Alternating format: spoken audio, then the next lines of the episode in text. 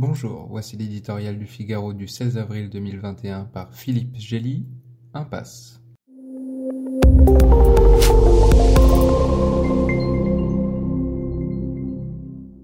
Voilà plusieurs semaines que la Russie masse des milliers de soldats et de l'armement lourd à l'est du Donbass, théâtralisant le plus imposant déploiement militaire depuis l'invasion de l'Ukraine et l'annexion de la Crimée en 2014.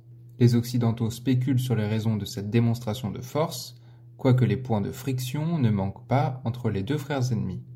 La montée des tensions a commencé avec le raidissement de Kiev, qui a muselé les relais d'influence de Moscou et réaffirmé son ambition de regagner ses territoires perdus.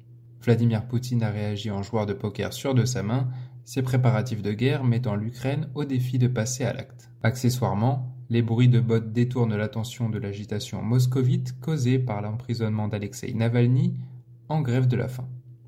Et la crise permet opportunément au chef du Kremlin de tester la nouvelle administration Biden, simultanément mise à l'épreuve par les gesticulations militaires de la Chine devant Taïwan. Louant la retenue de l'Ukraine, les Occidentaux font politiquement bloc autour de son président, l'ex-comédien Volodymyr Zelensky, jugé à Moscou nettement moins drôle qu'à ses débuts. Celui-ci en profite pour presser ses alliés d'envoyer un signal de fermeté au Kremlin en ouvrant une voie crédible à l'entrée de son pays dans l'OTAN et même dans l'UE. Une ligne rouge pour Poutine, aux yeux de qui l'élargissement de l'alliance fait peser une menace existentielle sur la Russie.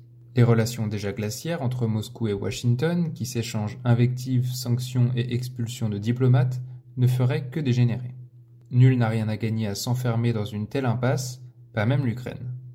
Appartenir à l'OTAN ne la libérerait pas de sa géographie, qui lui commande de trouver un modus vivendi avec l'écrasant voisin russe. L'Europe et les États-Unis peuvent l'y aider en modérant la pression exercée par le Kremlin qui a d'autres intérêts en jeu.